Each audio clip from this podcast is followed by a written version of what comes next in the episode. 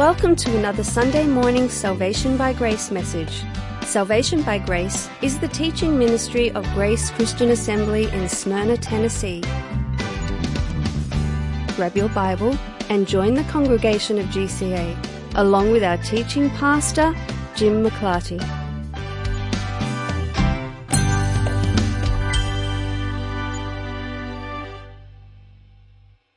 Know that Steve had said the very last line of A Mighty Fortress is Our God. His kingdom is forever, that that's the line that stood out to him.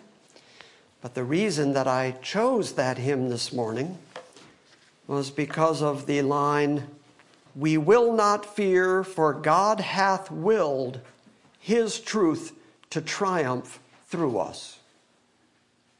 That sounds very Calvinistic, doesn't it? It sounds very Luther like. It's very full of the theology that we agree with, and in fact, the very thing that we've been talking about God's irresistibility. So God has willed His truth to triumph through us. God's word always accomplishes what He sends it to accomplish. I hope that last week you got some sense of the sovereignty, the majesty, the unchangeableness, and the perfection of God. That He does whatever He wants to do, whenever He wants to do it, with whoever He wants to do it, anytime He wants to do it. And that kind of freedom of ability and power is something that we just do not have. The combination of omnipotence, all power, combined with the all good, all perfect will is something that we just simply do not have. And therefore, when I came across the doctrines of grace for the first time in my life, I was actually very comforted by them. I was very happy to know that God was in charge. And I did not really have a hard time accepting the idea that God was completely sovereign and completely in charge. When going through the doctrines of grace and teaching the doctrines of grace, there are some who argue that it should not just be five doctrines, that there should be a sixth doctrine, and that doctrine would be the sovereignty of God in all things.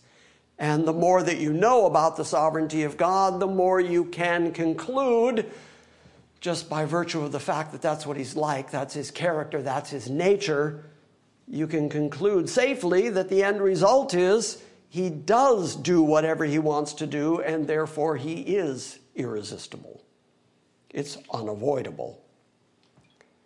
So last week, I tried to really emphasize the characteristics of God but human beings have this tenacious stubbornness within them where they want to say, well, then I agree. God is like all that. He is perfect. He is just. He is omnipotent. He is all that. But, and this is the exact language that I've heard so many preachers use, but he's also a gentleman. And because he is a gentleman, he would never encroach on the freedom of choice and will that any of his creatures possess. Because when they think about God's sovereignty, they say that God, in his sovereignty, gave free will to his creatures. I don't know how that would work if people don't actually have to obey a sovereign. He's not really very sovereign then that kind of undermines his sovereignty if people don't have to do what he says. But that is the notion that people carry around in their head. No matter how internally contradictory it may seem, there are people who say that yes, God is sovereign, but he does not encroach on the freedom of will of his creatures. So it is still up to the creature to decide what participation God is going to have in their life.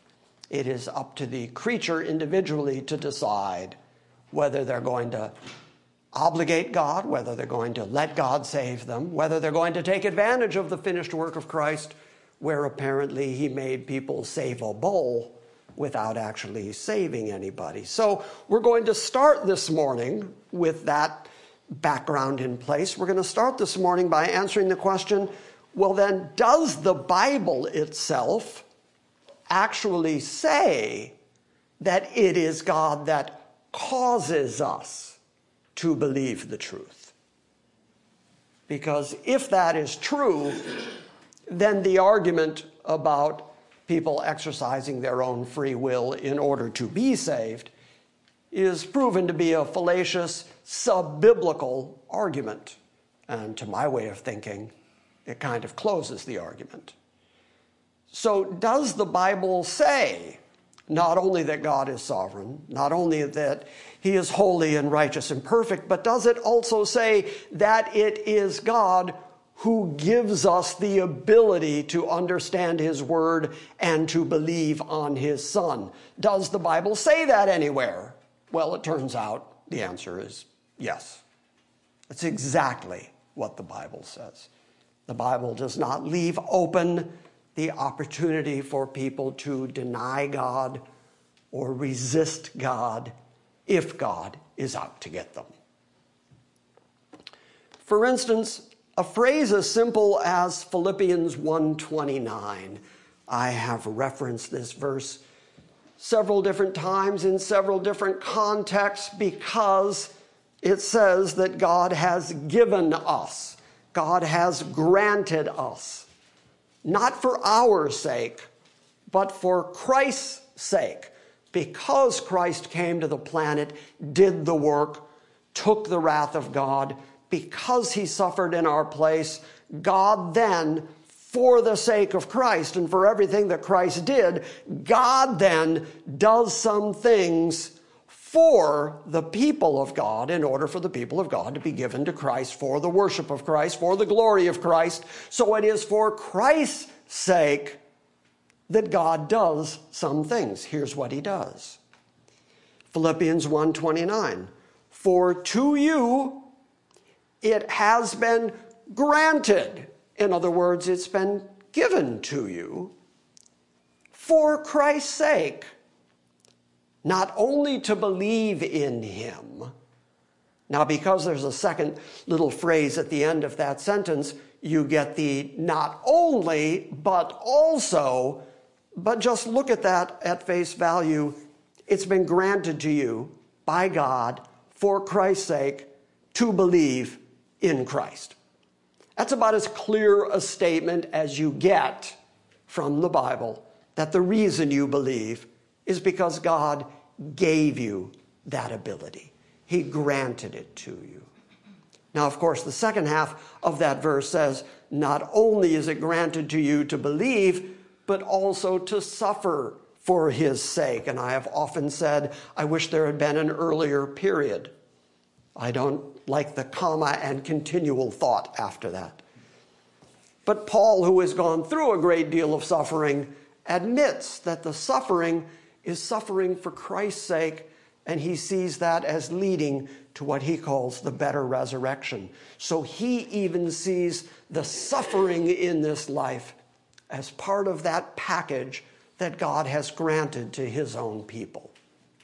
In other words, neither the belief in Christ nor the suffering for Christ's sake is something that human beings dreamed up on their own or decided to accomplish by their own free will. The Bible says it was granted to you from God to even be able to be like that, to even think about the things of God, to understand the Bible at all, to comprehend the notion that God Himself sent His Son to the planet, who then died as a substitutionary atonement for particular people who were chosen before the foundation of the world. If you can begin to get a hold of that and comprehend that in any way, it is because God granted that to you. He gave you that. Almost like a gift, He granted it to you. Philippians 2:13 it's actually the end of a longer thought where Paul is saying, Now that I'm going to be absent from you, work out your own salvation in fear and trembling. For it is God who is at work in you, both to will and to work for his good pleasure. Okay, what did that verse just say? He said, It is God who is at work. It is God doing the work, the power to do the work, the exercise of the work itself is all God working through you to do two things. Number one, will. So I think that eliminates the notion of your free will or your decision making on your own. Rather, it is God who caused you to do the willing. Why were you willing to come to Christ? Why were you willing to stake your eternal claim and your eternal soul on Christ? Well, it is because God worked through you to make you willing to do that. Even in the Old Testament, we read that in the day of your power, then your people are going to be willing. When God exercises his almighty power to work through his people, his people then very willingly do the things of God. Here, let's see if I can clarify that. There was a time as a young Lutheran person where I was taught the Ten Commandments and I was taught Luther's definition of those Ten Commandments. I had to memorize them and be able to recite them as part of my catechism. What I knew once I could recite the Ten Commandments and once I could define them according to Luther's definition, the one thing I knew was I didn't like them because I couldn't do them. I knew that they stood as a testimony against me and that they were pointing out my inability, my failing. So I memorized them and I memorized the definitions so that I could go through the catechism and have my first communion like a good little Lutheran boy. But I knew from the beginning of being introduced to the Ten Commandments that I couldn't do them. Now, Initially, then, come high school, college years, I left the Lutheran church because there was no room for somebody who just couldn't do it. So I left. Years later, God got a hold of me and He taught me grace. God opened my mind, opened my heart to the real teaching that resides in the Bible. And now, I do the things I used to resist, and I do them most willingly. My will changed. My desire changed.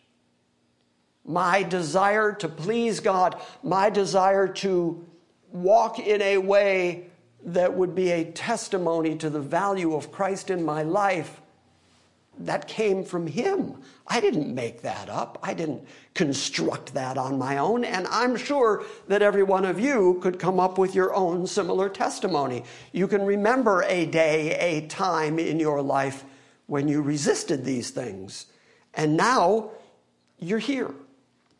Despite the fact that we have had all kinds of political and health reasons not to come to church Nevertheless, you're here because you want to make that testimony. You want to worship God. You want to be together with the saints of God. And you do it most willingly. Well, why? Well, according to Philippians 2:13, Paul says it is God who is at work in you so that you both will and work so even the good works that you do, the good works that God ordained that you would walk in, are not something you get credit for. Given how you are, given yourself, if it was up to you, you would not be walking this way. You'd be walking according to the prince of the power of the air. You'd be walking according to your own fleshly desires. But instead, you are walking a different way. The works of your life are different works the will of your life is a different will, and all of it is for His good pleasure. All of it is because that's what He, in and of Himself, decided to do in you. So you don't get credit for the doing, you don't get credit for the willing, you don't get credit for the believing, you don't get credit for the understanding. You get credit for none of it because it is God who is working through you in order that you would will and work according to his good pleasure. It is God who gives you the ability to believe, and therefore you can't resist that. Once he gives you that gift, that is a permanent gift from God. He doesn't change his mind. He doesn't give you that gift and then go, oh, what a mistake. Here I was busy trying to save Steve, and then Steve became all Stevish. He became all Stevie on us. He exercised Steviosity on us. Keep going. and that is not what God ever did. God understood that Steve was going to be Steve. And so he knew that it was going to take his own power working through Steve in order to accomplish the willingness and the work that accompanies the faith. Amen. I was expecting Luann to amen that. she amen the Steviosity part. Now, of course, we can't talk about this kind of stuff without going back to Ephesians 1 yet again, because the first couple chapters of the book of Ephesians are Paul's great treatise on God's predestinary determination that certain people were going to believe, certain people were going to come to Christ. I'm going to read from Ephesians 1. I'm going to start at verse 4. For he chose us in him. Okay, there's three pronouns going on right there. Let me separate them down. He is God. He chose us, we saints of God, and He chose us through Christ, in Christ, because of what Christ actually did, what Christ accomplished God then is going to give a people to Christ for Christ's glory for all eternity. Therefore, the choosing action of God was done through his knowledge of who Christ is and what Christ accomplished and what his goal for Christ is, which is to honor his son so that his son has the name that is above every name. Therefore, when God did the choosing of individual people, he did it in view of who Christ is and what he wants to do for Christ. So even God's choice of you is not because of you. The choice of you was because of Christ. Like we read previously, it's for Christ's sake. For he, God, chose us in Christ before the creation of the world. And what did he choose us to be? He chose us to be holy and blameless in his sight. That kind of phraseology always makes me pause and marvel because I hope that I have hidden at least some amount of my blamefulness from the rest of you. If you ever really knew what goes on in my brain, you would run for the door screaming. But then again, I expect it's the same with what's going on in your brain. And yet, we're going to stand before Him completely separated from the world, from sin, from our own sin, from our own rebellion, so that we stand before Him holy, perfected, completely separated from all that, and blameless. And if you're anything like me, and I hope to God you're not, but if you're anything like me, David said, My sin is always before me. Well, same idea. My blame and the things that I deserve to be blamed for, I'm always aware of it. And I think, how could God ever choose a person like me? Well, that's why the choosing is all done through Christ. What Christ did, what Christ accomplished for the glorification of Christ. We are chosen through Him, in Him, for His glory. Therefore, our blamefulness is no hindrance to an almighty God bringing us to a state of blamelessness for Christ's sake. Isn't that great? That's wonderful. I mean, just plain, flat, great. He chose us in Him before the creation of the world to be holy and blameless in His sight. In love, He predestined us for adoption to sonship through Jesus Christ. Again, it's all by Jesus Christ, through Jesus Christ, for Jesus Christ's glory. So He did it through Jesus Christ, adopting us into the family of God in accordance with his own pleasure and will. You will notice it is not according to our will. It's not according to our decision. It's according to his own good pleasure. Why is he saving you? Because that's what pleases him. He's pleased to give his son a name that is above every name. He is pleased to give his son all the glory and to have trophies of grace for all eternity that will worship and praise the son. He's pleased to do that. And so he is saving people, choosing people, pulling people out of the corruption of this world for the purpose of glorifying his son because, not because of what those people did, not because of how good people are. Not because there are some people who deserve it who are slightly better than everybody else. He's doing it according to his own good pleasure and his will. It's his desire to do that.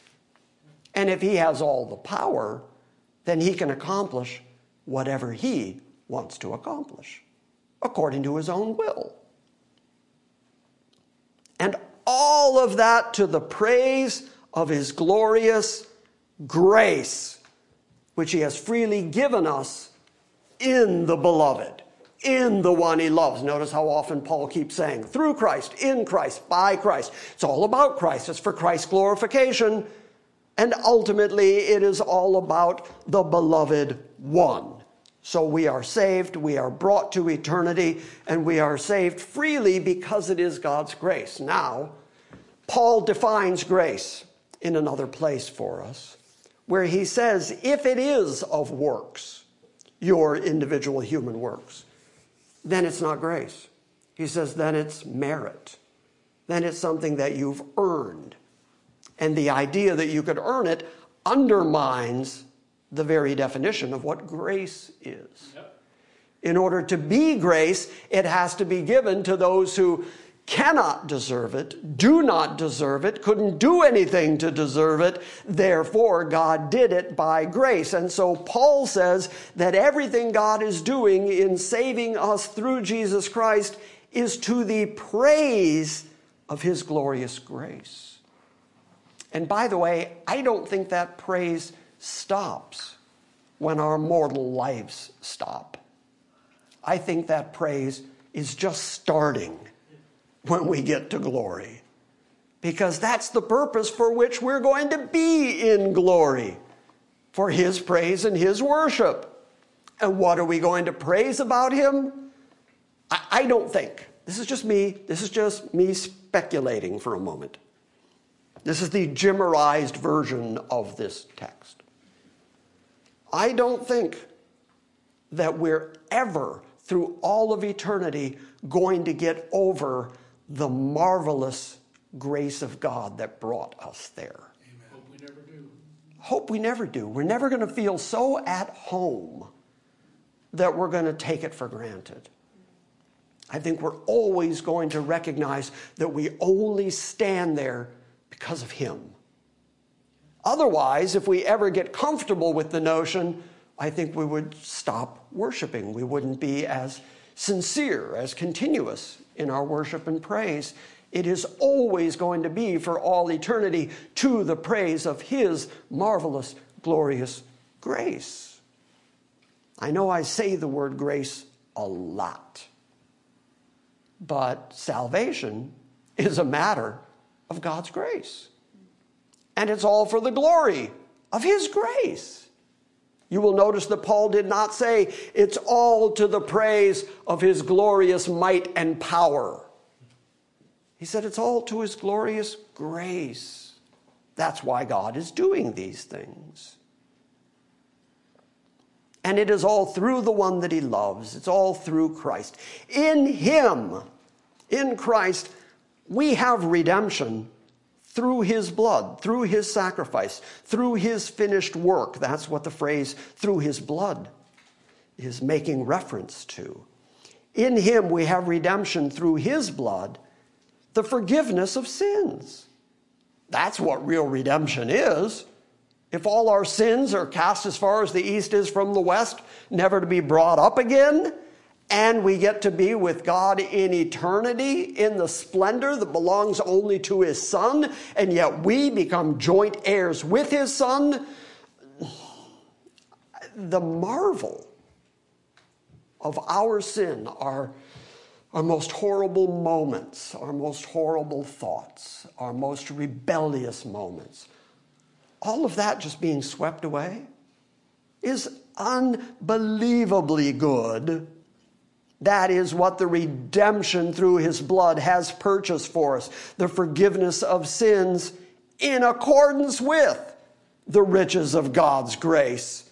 Which then Paul says, oh, he didn't just give us a little bit of grace. If he has completely forgiven our sins and we're for all eternity going to be in the presence of God in that light that no man approaches, if we are going to be there for the glory of his son so that we're worshiping and praising him forever for his grace, he says it's not just grace that was given to us in small measure, but rather it is grace that he lavished on us. A lot of grace. Because it takes a lot of grace to overcome a lot of sins. And every one of us individually are guilty for a whole lot of sins. And yet, he's going to Forgive us for our sins, but not because of us, not because we did the right thing, not because we're good. He's doing it in accordance with the riches of God's grace that He is lavishing on us. With all wisdom and with all understanding, He made known to us the mystery of His will. So it starts with his will again. He's the only one who has the genuine freedom of will to do whatever he wants. And then in his willingness, he graciously chose to save some of us. And then we became enlightened to that fact because he, by his own wisdom and understanding, made us understand what it was he was doing. So you don't even get credit for getting it. the very fact that you comprehend it, the very fact that you understand it, is because with all wisdom and understanding, He made known to us the mystery of His will according to His own good pleasure, which He purposed in Christ, yet again, because this is all done for the sake of Christ, to be put into effect when the times reach their fulfillment. So God determined to do all this before the worlds began, and then He accomplished it once time began here on planet Earth. And with every moment in time, with every season that came about, there were certain things that God had determined to do during that period of time. And He accomplished them one by one through those periods of time. To put into effect when the times reach their fulfillment to bring unity to all things in heaven and earth. Where? Under Christ. It just keeps going back to that. It keeps going back to this is about Christ, it's for Christ's glory, it's all under Christ, it's for Christ's sake. So here's how he kind of sums that all up, starting at verse 11. So, in him, in Christ, we were chosen, having been predestined according to the plan of him who works out everything in conformity with the purpose of his own will, in order that we, who are the first to put our hope in Christ, may be for the praise of his glory. That kind of summarizes everything I've been attempting to say up here. Paul just said that the reason you've been chosen was not because of you. It wasn't anything you did. It wasn't anything that you performed. It wasn't any part of you that was just slightly better than everybody else so that God would choose you and not somebody else. You were chosen by the grace of God who does all things according to his own will. And that's why he predestined you according to his own plan. Because he's the one who works out everything in conformity with his own purpose. He has his own purpose, his own plan, his own ideas, and everything that he does and everything that he accomplishes is in accordance with that plan. So, whatever he chose to do, whatever he constructed before the foundation of the world, is actually coming to pass in time. As the various seasons of life go by, he continues to do exactly according to the plan that he made up before the foundation of the world. So, whatever happens in your life, that is according to his plan. That is what he has determined for you. And part of what he has determined for you is your ultimate salvation. In him, we are chosen, having been predestined according to the plan of him who works out everything in conformity with the purpose of His own will, in order that we, who are the first to put our hope in Christ, might be to the praise of His glory. Okay, so why did I read all that? Why did I try to exegete some of that? Ex, okay, I, I'm going to have a drink of water now. I couldn't say explicate for some reason. Why'd I take the time to go through all that?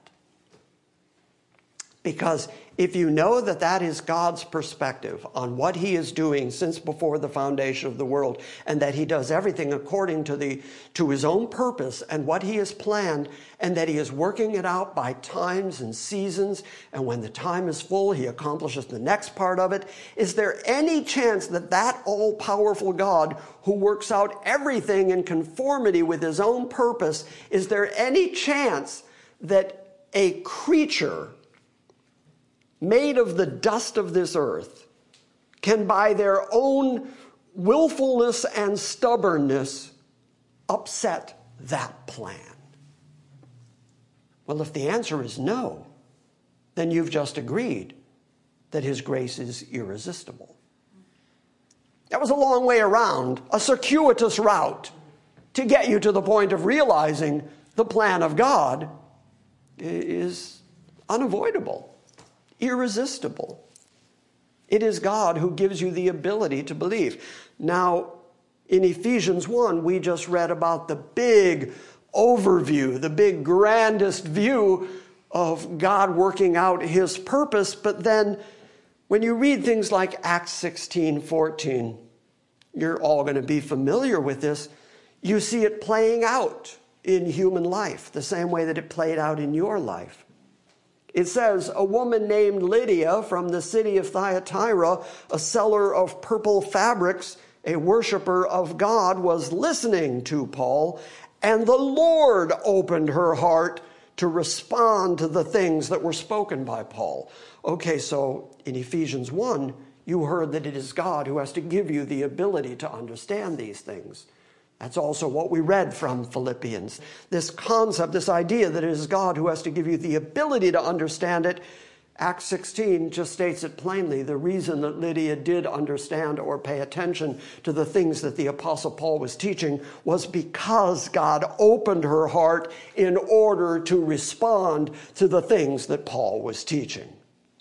So you not only see it theoretically, theologically, you not only see it spelled out in great big grand terms, but you also see it spelled out individually, in real time. So then we have to ask well, then, is that normative? I mean, that's the Bible, but is that the way that it always works in every case? Well, I can give you lots of biblical examples of God's irresistibility I gave you some last week, but think about like the lame man who was healed at the pool of Bethesda when Jesus said to him, Take up your bed and walk. Why did he take up his bed and walk? I mean, he wanted to be healed. He wanted to get down there when the angel touched the water and whoever got down there first would be healed. He wanted to be healed really bad, but he didn't have any man to carry him into the water. He, he was just laying there at the pool feeling defeated. And yet, Jesus, who he did not know, who he even told the Pharisees he didn't know, yet when Jesus walked up to him and said, Get up, walk, pick up your bed start walking. He did it. Why? I'm going to argue that's irresistibility. Even the man's disease had to respond to the very word of God. Or let's think about blind Bartimaeus receiving his sight, saying to Jesus, If you're willing, you could give me back my sight. Jesus says, I'm willing. The man can see again. Why? Because the man's busted up eyes had to respond to the irresistible word of God. Lazarus laying in the tomb, Jesus says, Lazarus, come forth. I'm doubting that Lazarus said, Nah, I'm good. I'm just going to lay here. I could use a nap. The reason that Lazarus got up and not everybody in the tomb, the reason Lazarus rose from the dead was because even death cannot defy the irresistible Word of God. Everything responds to the Word of God. The 12 who Jesus chose, when you read the early accounts of him going to fishermen and just saying, Follow me. And we read that immediately they put down their nets and they followed him. That is an effectual call when Jesus walks up and says, You're mine, and you put away everything else and follow him, that's irresistible. How much power did any of them actually exert? How much willfulness did they demonstrate? How much authority in and of themselves did they demonstrate? I think we would all have to agree, since they didn't know him since they weren't looking for him. Like the man born blind, blind from birth. He, he didn't know Jesus. In fact, when he was questioned by the uh, authorities, he said that he didn't know him. In fact, Jesus walked up and introduced himself to the man in the temple later on.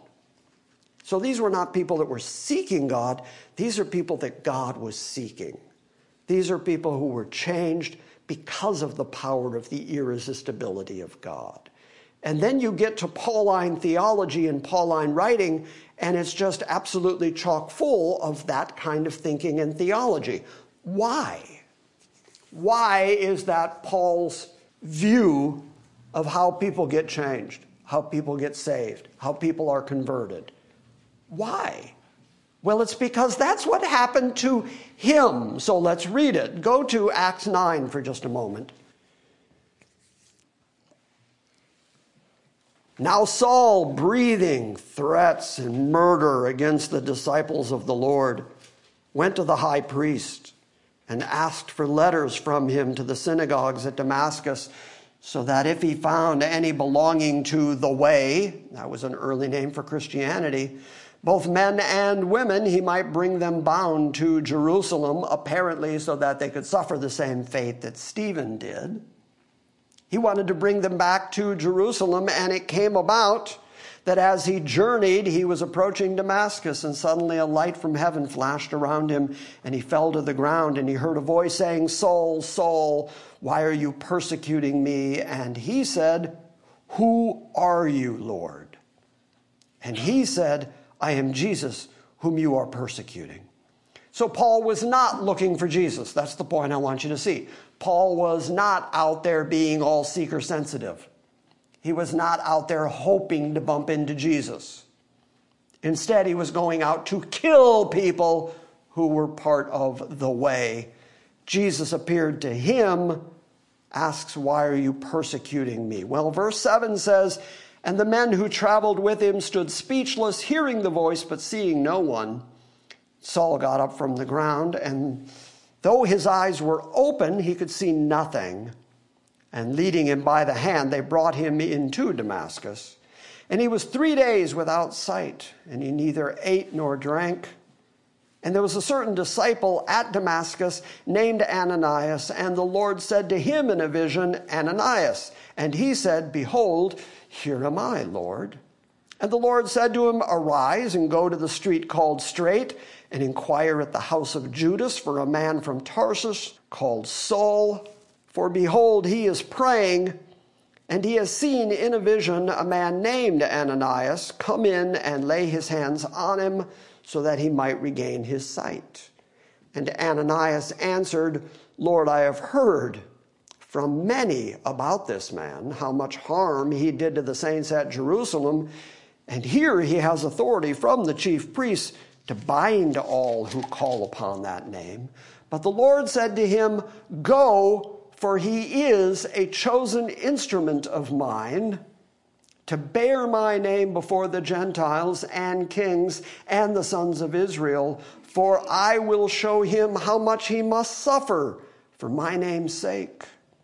And Ananias departed and entered the house, and after laying his hands on him, said, Brother Saul, the Lord Jesus, who appeared to you on the road by which you were coming, has sent me so that you may regain your sight and be filled with the Holy Spirit.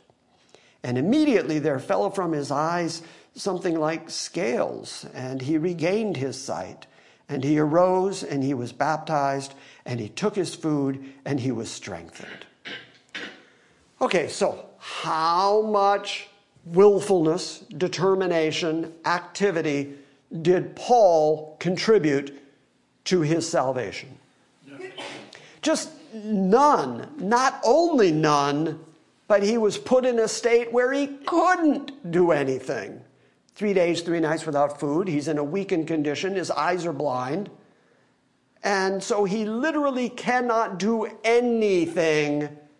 He was out trying to kill Christians. He was not looking for Jesus. Jesus came to him. Jesus converted him. Jesus overwhelmed him. Jesus irresistibly told him, that he was going to be a chosen instrument in the hand of God in order to teach the gospel of Jesus Christ to the Gentiles, to kings, to the sons of Israel, because God had already chosen him to do that work. And then Paul was set to that work. And the very next thing that we read is now for several days he was with the, with the disciples who were at Damascus, and immediately he began to proclaim Jesus in the synagogues, saying, He is the Son of God. That's a big change. He was on his way to kill Christians for believing that Jesus was the Son of God. Here he is in the synagogue now proclaiming that Jesus is the very Son of God. What happened? Well, Jesus met him. Jesus overwhelmed him. Jesus irresistibly changed his heart, his mind, his will opened his mind and heart in order to be able to receive and understand these things. So then, knowing all that, the whole reason I've gone through this part of the exercise this morning is so that I can ask this question. Knowing that that's the way that Paul was converted, what are the chances? that he is then going to create a theology that says the way human beings are saved is by their will and good works course, he's not going to say that because that was not his experience. His experience was the irresistibility of God. So, of course, he is going to say that if anybody is saved, if anybody is redeemed, it's because God chose them before the foundation of the world, and because God, who does all things according to his own good pleasure to the glory of his own grace, he then redeems certain people for the glory of Christ. Of course, that would be his theology. It couldn't be any other way, given everything that he underwent and then everything that Jesus taught him, everything that was revealed to him, the mysteries of the Gentiles coming to faith in Christ.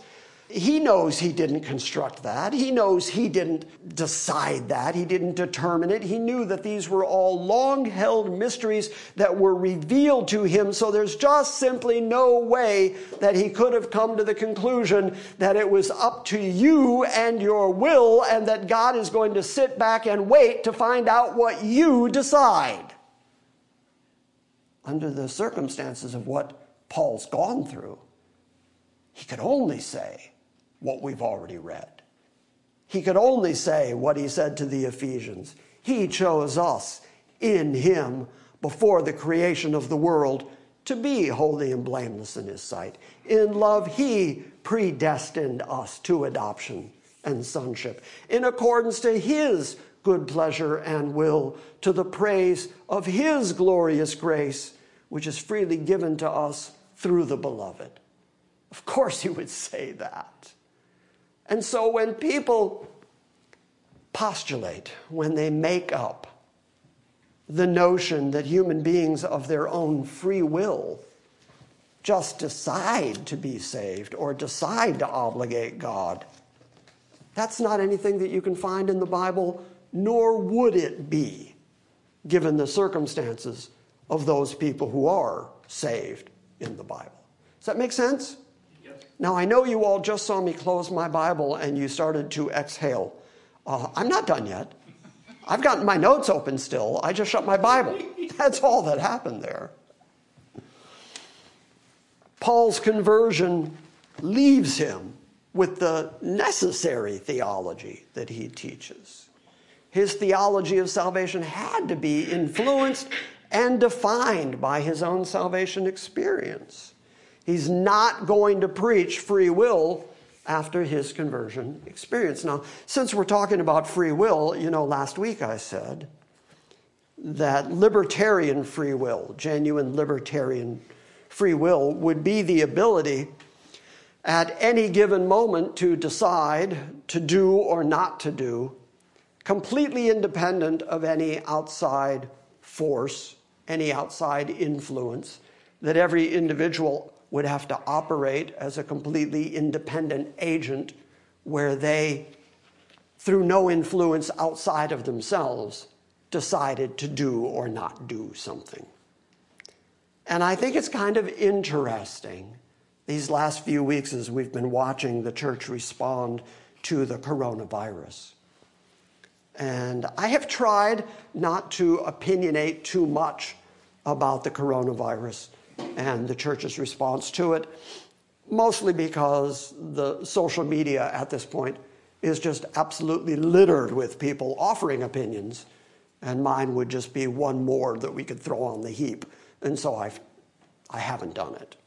But if you asked just about any church, even the free will churches, if you ask them, would it be a good idea? Would you like to close your doors for a while and not meet, not gather? The language of church is all about gathering.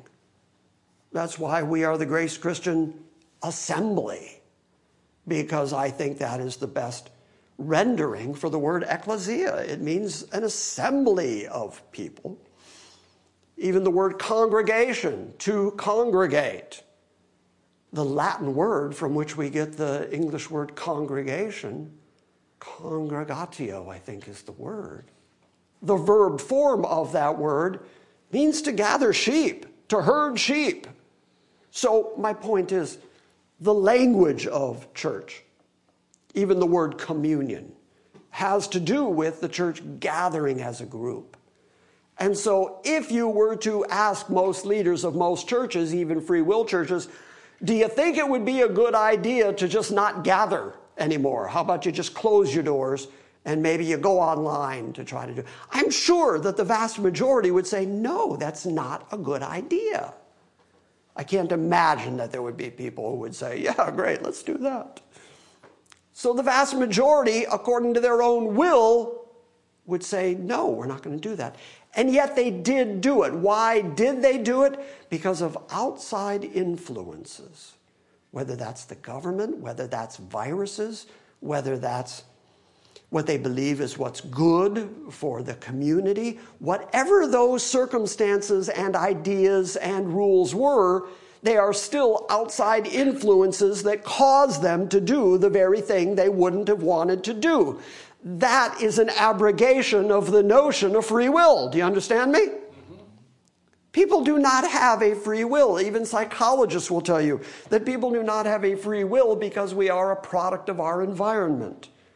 the way we were raised, the people who raised us, the church we went to, the job we hold, anything in your life, where you live, the community you're surrounded by, whether you're tall or short.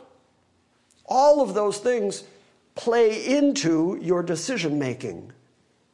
And that is why, theologically, we can argue that your will is always influenced by outside forces, and the primary outside force in you is your sinfulness, your desire for your own flesh, your desire to satiate your desires.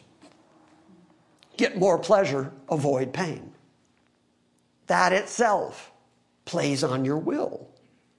So, your will being influenced by so many outside forces cannot be as changeable as that willfulness is cannot be the standard on which you are saved because then the changeableness, the alterableness of your will could just as easily get you unsaved again. I said all of that to say you should be really, really happy that it is the will of God that actually accomplished your salvation. Because if it was your will, you would end up doing the things you don't even want to do because outside influences, outside forces can talk you into stuff. And then you'll do it and think it was your decision. I guarantee you, every pastor who closed his church, even the free will churches, believe that it was their decision. Except their decision was influenced by all these outside forces. So, if there's going to be an outside force on your will, it is either going to be this world and the prince of the power of the air and your sinfulness and your depravity and Satan himself influencing you, or it's going to be the will of God that is the primary influence on your will. And if it is God who is the primary influence on your will, that is because He decided that He would influence you. And His influence on you and over you is irresistible. Thank you, God. Get all that? Okay, I know those were big philosophical and theological concepts, but did everybody follow that thinking? Okay, good. Now, when you say that God is irresistible, that God cannot be resisted by sinners, that idea that man can resist God if he wants to is a bit of mythology that men have constructed because of their deep love of themselves.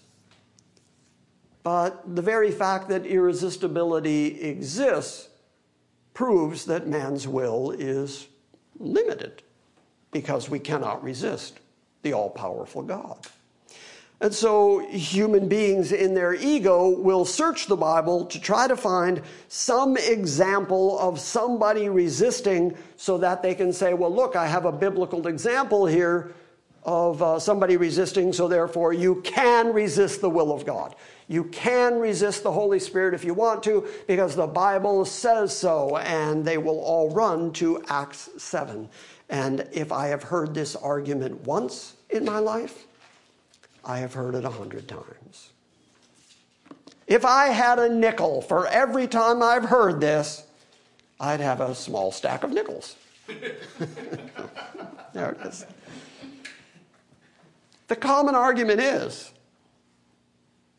Stephen speaking, this is Acts 7 51 to 53. Stephen, as he's being stoned, says to the people who were stoning him after he has preached a message that shows the continuity between Old Covenant Israel and Christ coming. This is his argument is Christ is just the natural graduation of everything that Israel has known, everything God has revealed to them. It's all been leading up to Christ, and they stoned him for that. You men who are stiff necked and uncircumcised in heart and ears are always resisting the Holy Spirit. You are doing just as your fathers did. Which one of the prophets did your fathers not persecute? They killed those who had previously announced the coming of the righteous one, whose betrayers and murderers you have now become. You who received the law as ordained by angels and yet did not keep it. Okay, so right in the middle of that speech, Stephen said, You do always resist the Holy Spirit. And so people want to point at that to say, see, the Holy Spirit can be resisted. It was part of the original Arminian argument, part of their defense of the notion that the Spirit could be resisted. Was that Stephen said to the leaders in Israel, You do always resist the Holy Spirit. And that they used as evidence for the notion, just like they do today, they continue to use that as the evidence of the notion that human beings, of their own free will, can resist the Holy Spirit. But if you look at it closely, there's a key word. The key word is always. And if you always do something, you're not free to do the other thing. When Stephen said, You always resist the Holy Spirit, he was declaring, you can't do anything but resist the Holy Spirit. And that is the way that human beings naturally are. We would all continually, constantly, always resist the things of God were it not for God irresistibly overwhelming our will. Then we stop resisting. Our resisting is built into us, which is why Paul wrote that while we were yet enemies, Christ died for us. God sent Christ to be the propitiation for our sins while we were still adamantly opposed to him. So then he changed us and overwhelmed us irresistibly, but to the people that he did not do that for, they remain in the state of always resisting because that's who they are. That's what they're like. That's what their sin results in. They always resist everything that has to do with God. They always resist. And so, rather than that passage being a demonstration of free will, what that is, is a demonstration of the complete bondage of the human will. Because, again, if the will was truly free, you would be able to choose not to resist. So it wouldn't be an always thing. Instead, Stephen would have had to say, At this moment, you're resisting, but I hope you change your mind later. That's not what he said. He said, You always resist. And if you always do something, your will is not free to do the other thing. Okay, so human beings are born in that state of always resisting the will of God. And we can't change ourselves.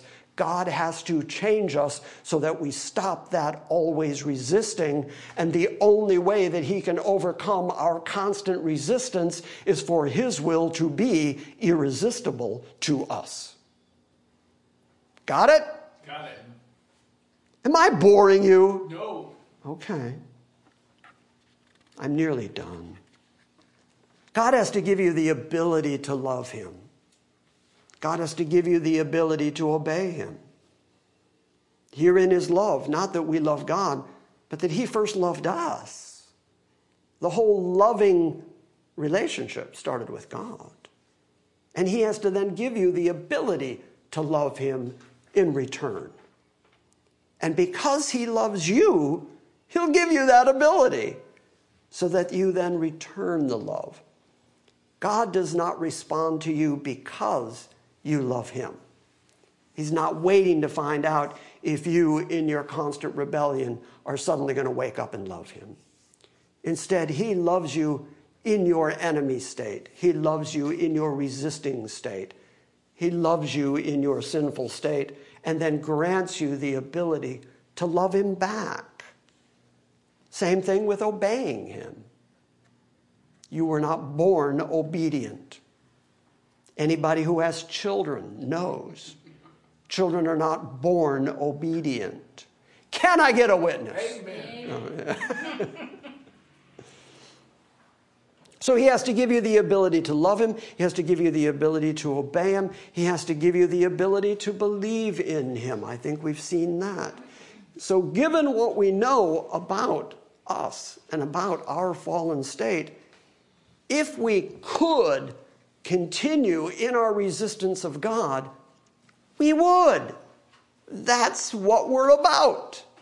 We would always resist. That's what Stephen said. We would always resist unless God changed us from within. The only reason we come to Him is because He changes us, draws us to Himself, and then causes us to believe His Word. Causes us. That word was not an accidental word. He didn't allow us to understand His Word, He caused us to understand His Word. What you know right now, about the things of God? is because God Himself made you know it. Otherwise, you'd resist it. Jesus Himself said it. We'll close with these words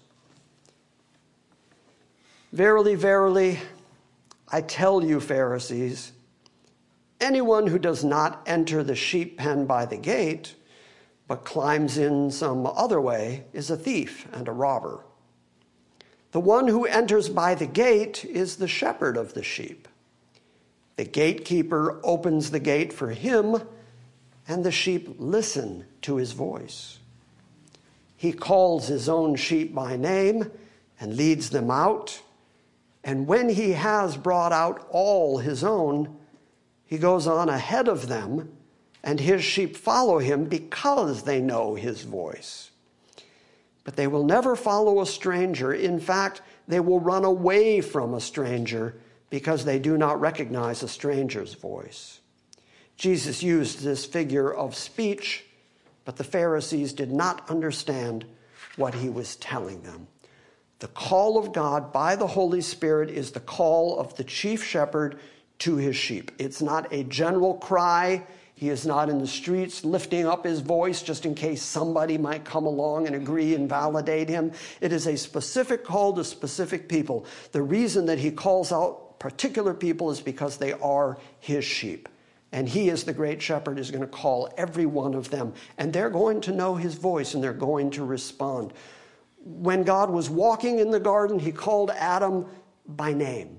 He said, Adam. When he called Samuel, when Samuel was sleeping, he called out to him a few times in the night. Samuel kept going to Eli and saying, What? Eli said, It wasn't me, it was the Lord. When Moses was an Egyptian prince and he saw the burning bush, God said to him, Moses spoke to him, called him out by name. After the angel of the Lord wrestled with Jacob, he said, Your name is no longer going to be Jacob, it's going to be Israel. In other words, God is so personal, so individual, that he calls people out, but he calls them by their name. And he even, in the case of Jacob, changed his name from heel catcher to prince that has power with God. When God intercepted Saul on the Damascus road, he said, Saul, Saul, why are you persecuting me? He didn't say to him, Yo, Hebrew guy, what's the deal with the persecution? He said, Saul, he knew exactly who it was. Why? Because in explaining it, he said, He is a chosen vessel. I chose him. I chose him individually and personally. I chose him by name. When Jesus called Lazarus from the dead, he called him by name Lazarus, come forth. Every one of those people was in a position of ignorance and defiance or complete disinterest in the things of God when God called them. And yet, they were not going to remain in that condition in which he found them. The call of God is with the intent of changing men, and the Almighty God will work his purpose. Will, that word will is on purpose. He will work his purpose. He will always work his purpose. It's a divine purpose according to his own grace for the glorification of his Son, and he's not going to leave something as important as the glorification of his Son up to measly little you. Got it? You're part of the big plan. You're part of the big scheme of God who is in the enterprise of glorifying his Son. That makes you trophies of his undeniable, overwhelming, irresistible grace. And that is why we believe in irresistible grace. You can't resist that kind of grace. Amen. Good thing. It's a good thing. Oh, it's a good thing. Oh, man. We've got a few more things to say about irresistibility next week, and then we will move on to uh, our perseverance in the faith. Questions? I know big chunks of that were rather wordy philosophical treatises, but hopefully I. I had somebody write to me a couple of years ago, very kind compliment. They said, You take these high minded, complicated concepts and you put them down on the low shelf where we can all get to them. And I liked that turn of a phrase. So I hope uh, I kept everything in an understandable form this morning.